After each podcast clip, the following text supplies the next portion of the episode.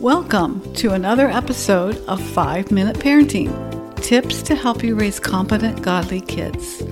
I'm your host, Sandra K. Chambers, and in this podcast, we cover parenting topics from both a practical point of view and a biblical worldview. Our goal is to help you raise kids with a positive, godly self image so that they can become all they were created to be.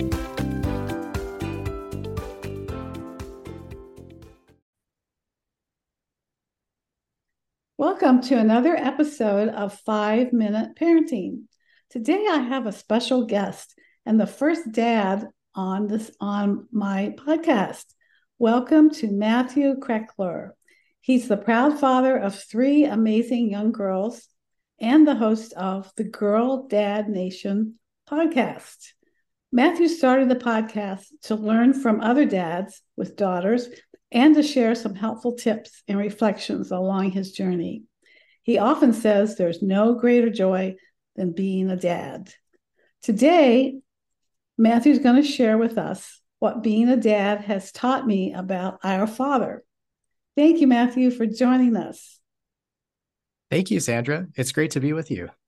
Yeah, and I wanted to ask you, how old are your girls? Yeah, so my oldest is four now, and then we have a two year old and a nine month old. Well, that should keep you busy. and yeah, it does.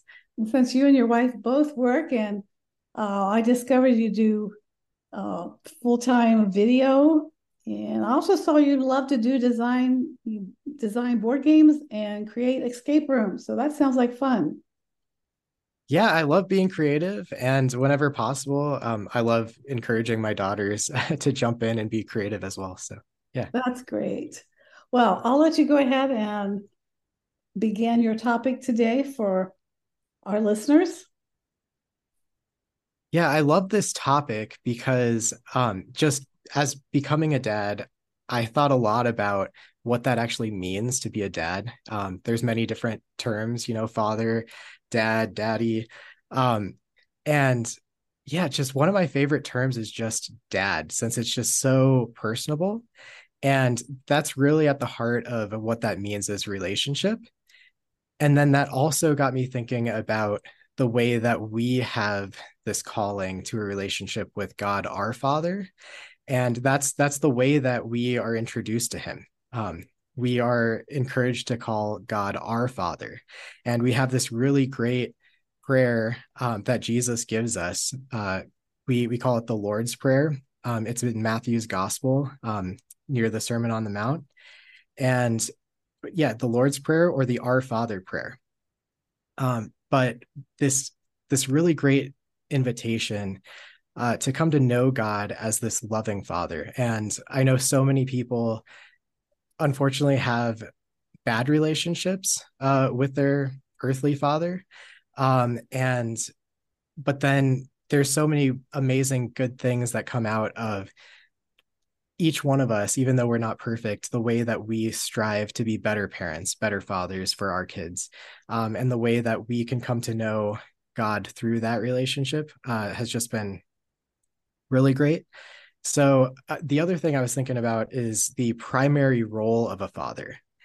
And a lot of people may think that a prime the primary role of a father is to protect. And that's true. The father does need to protect, uh, or the primary role is to provide. And I know a lot of hardworking fathers out there um, that do everything they can to provide.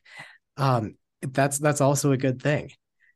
But the way I see the primary role of the father is is in love. And and that's a direct model of our heavenly father. And the Bible says that God is love. And so when we think about God as love, then it totally changes the perspective of like what we are called as fathers. So it's not just to provide, but it's to provide in love. It's not just to protect, but it's to protect in love.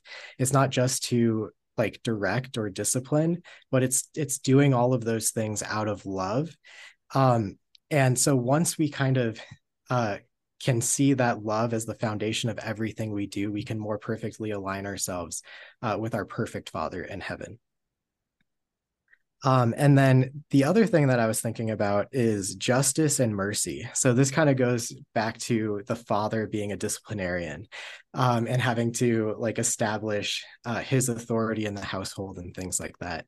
Um, and justice is a really good thing. Uh, there is this virtue of justice, but along with that um, comes this opportunity for mercy, and that's where justice meets love um, in the form of mercy. And we have a very merciful Father. Um, he's always willing to like approach us uh, with great love. And we have these examples in the Bible. One of my favorites is the story of the prodigal son who takes the father's inheritance, uh, basically says, You're as good as dead to me, um, and leaves his father, squanders the inheritance, has basically nothing, and just he he gets the courage to eventually return home and while he was still a long ways off the father runs out and greets him and just the love that he had for his son who was lost uh, but he says now you're found um, it's just it's such an amazing story of the father's love for his son the way that our heavenly father loves each one of us and the way that like i hope to be as a father um, constantly uh, showing mercy to my kids, constantly being uh, ready and willing with open arms to embrace them.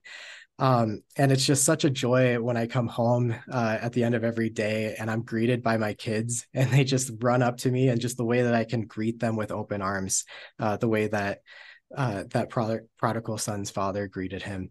Um, that's just uh, such a wonderful gift and and i've also seen that modeled in my own kids where um, i've had to lay down the law sometimes where i'm like look you you made a bad choice you are not going to get dessert tonight.